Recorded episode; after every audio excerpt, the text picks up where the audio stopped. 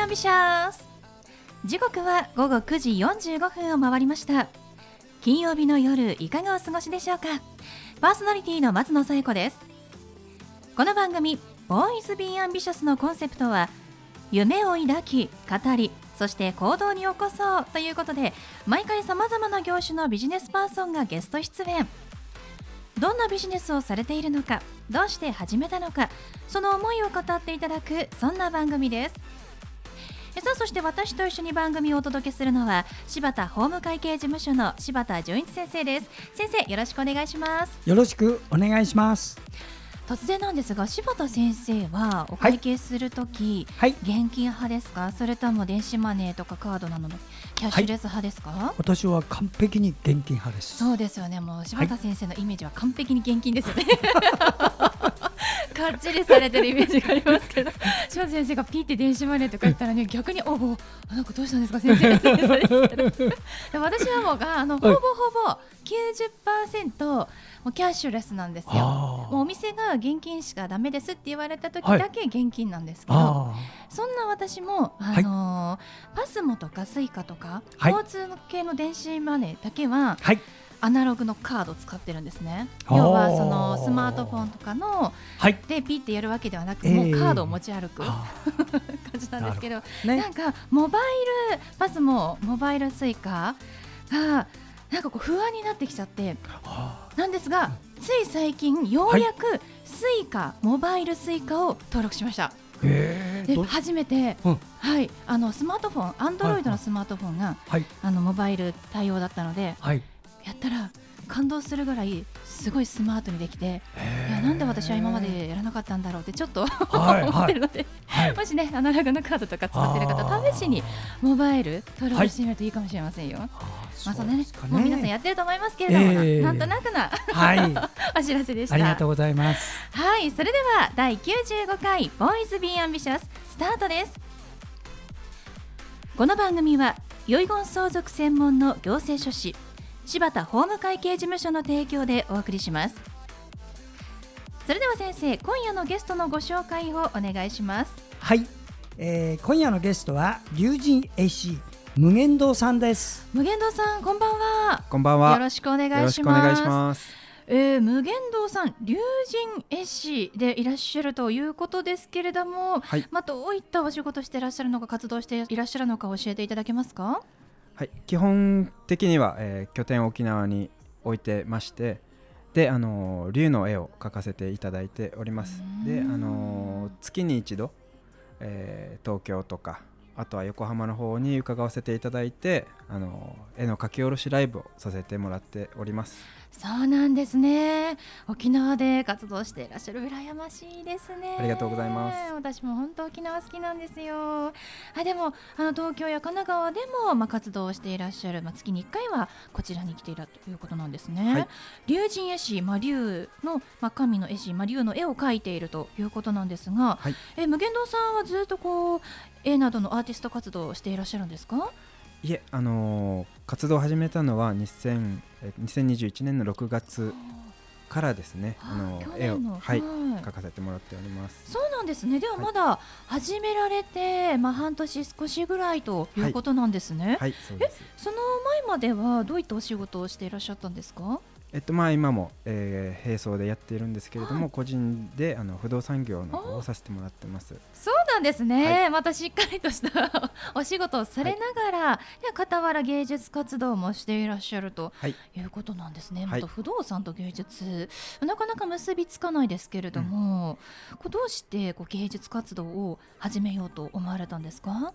そうですね。あのー少しスピリチュアルな話にはなるんですけれども、あのある日この龍神様の方が、えー私のところに来てメッセージをいただきまして、あの我々を世に出してほしい、必要な方々へ届けてほしいというところから、あの修行の道といいますか、絵の道、またアートアーティストの道をあの歩ませていただいております。メッセージが聞こえたんですね。はい。え何をしている時にちなみに声が聞こえたんですか？えっとなんかお仕事中なのかこれはお休み中なのか。まあ、あのぼーっとしてる瞑想に近いような状態ですかね。ああそういうでは普段からこう、はい瞑想っていうこう精神整えるようなことをされていらしたんですか？いやあのまあ瞑想と言いますかもうただうん。ぼーっとしたりとか、あとは運転したりとかっていう、まあうん。心が無の状態ってあるじゃないですか、はいはい。そういう時にメッセージをいただきましたあそうなんですね。はいではあえてこう今瞑想中みたいな感じではなく、はいちょっとこうぼーっとしている時にふっとこう降りてきたうん感覚なんですね。そうですね、はい、えそれ聞いた時にえこれは何？って思いませんでしたか？あのー戸惑いましたえー、そうですよね。はいえまず何しようってなんかなると思うんですが、はいその後どのように行動されたんですか？まあ、この時系列でいうとうん6月から絵を描き出したんですが、あの声が聞こえ出したのはまたその前からであって、やはりさ最初は戸惑いまして、うん。その声を聞かずにいたらうん。あの聞かざるを得ないような現象がどんどん来ましてもそれであの分かりましたということであのその道をあの勉強させてくださいと。かけかけって、はいそうですね。言われたんですね。はい、はい。なるほど。柴田先生面白い現象ですよね。いやだからね、あの先生の場合も課題仕事をずっとやっててね、うんあの高校の先生やったり、不動産やったり、うん。そういうのをしっかりやっていながらこういうのが来るっていうからあちょっとあの、ん。不思議な硬い仕事の方にこういうのが来るってことはね、先生もと戸惑われたと思うんですよね。もともと絵を描かれていたわけではないですもんね。はい。あのまあ、芸術とは全く反対側の体育系の畑にいましたので、こう竜のどのような絵を描いていらっしゃるんですか？あの一筆流であの筆を持ちまして、まあ、顔の方はあの筆で描く習字とかで使うようなそ筆で、ね。はいはいはい。太い筆になりますかね。はい。体の方をもう一筆で書き下ろすっていう一本で太い筆でガーッとあの竜の胴体を一筆書きで、うわーって書いていくわけですね。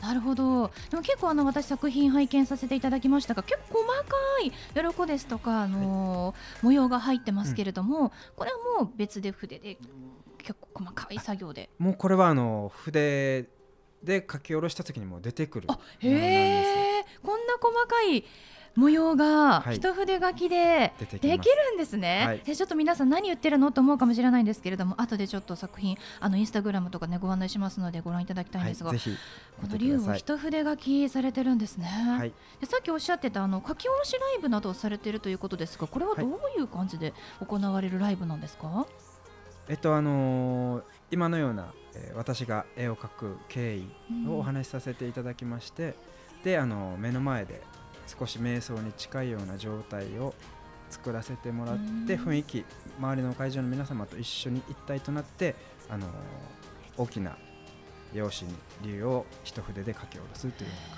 形です。もうでも生のパフォーマンスですから緊張されますね、よく言われるんですけれどももうあの、まあ、瞑想状態近い状態になっているので、もうそこには、まうんあ、たくさんのお客様はいるんですけれども、私とああそうなん筆と紙しかない状態になります。すごい。あの近々あのライブの予定などはありますか？はい、ありがとうございます。えっ、と2月の11日沖縄なんですけれども沖縄であの書き下ろしのライブをさせていただいて、えー3月はですね3月の13日にあの神奈川の方で、えー書き下ろしライブをさせていただきます。はい、ありがとうございます。ではそんな無限堂さんに最後お聞きしますが、はい無限堂さんの夢は何ですか？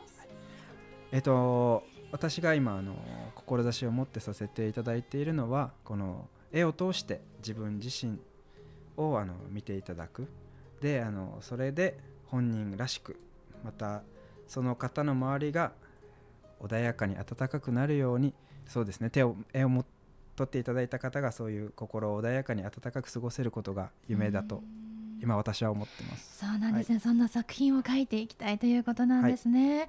もうあのカラーもねゴールドですとか、まあ、はいシルバーでかかなりあのきらびやかな色をされてますもんね。はい、ぜひあの詳しい情報などは番組の最後にお伝えしますのでお聞き逃しなく。ということで本日のゲストは龍神絵師の無限堂さんでした。無限堂さんありがとうございました。ありがとうございましたあ。りがとうございました。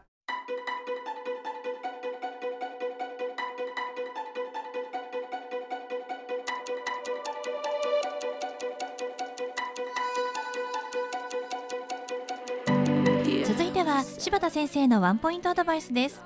では先生今日はどんなお話をしてくださるんでしょうか？はい。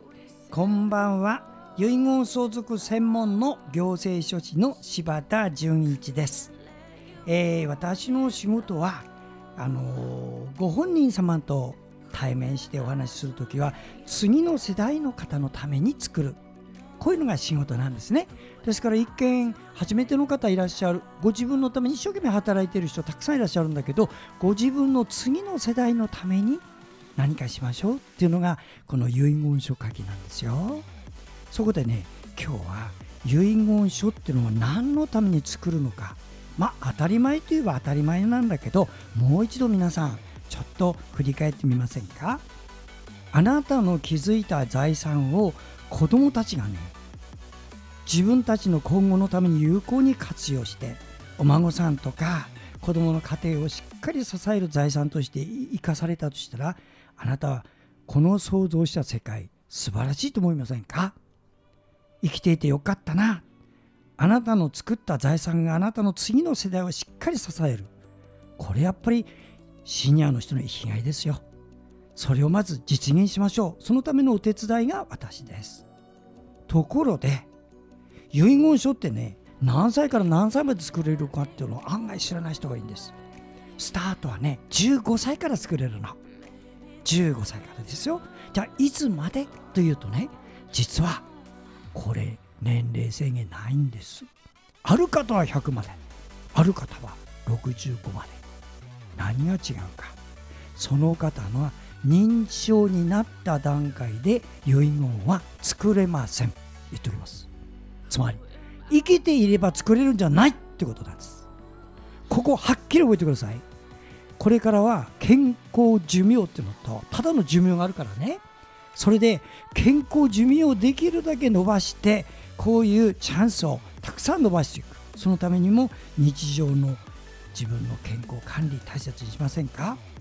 でできるだけ体力と気力のあるところで作るんです。もう体力気力が衰えますともう作れなくなりますよ。そんな気ありませんってことになるからね。そうなる前にぜひ専門家の私にもしよかったらお声をかけてください。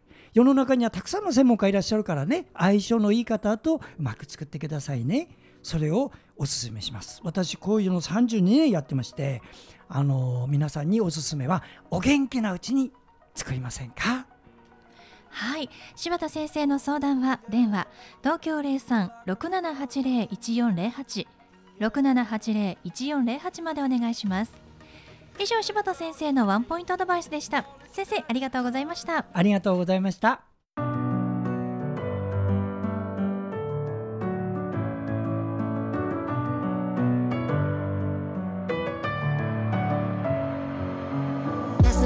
ことでお送りしてきました「ボーイズ・ビー・アンビシャス」いかがでしたでしょうか？本日のゲストは龍神絵師の無限堂さんでした。無限堂さん2月11日に沖縄で3月13日に神奈川で書き下ろしライブがあります。詳しくはインスタグラム無限堂。無限大の無限にお堂の堂。えさらにはアルファベット小文字で無限堂888のアカウントで検索してみてください。それではまた来週この時間にお会いしましょう。お相手は松野紗友子と。柴田純一でした。それではさようなら。さようなら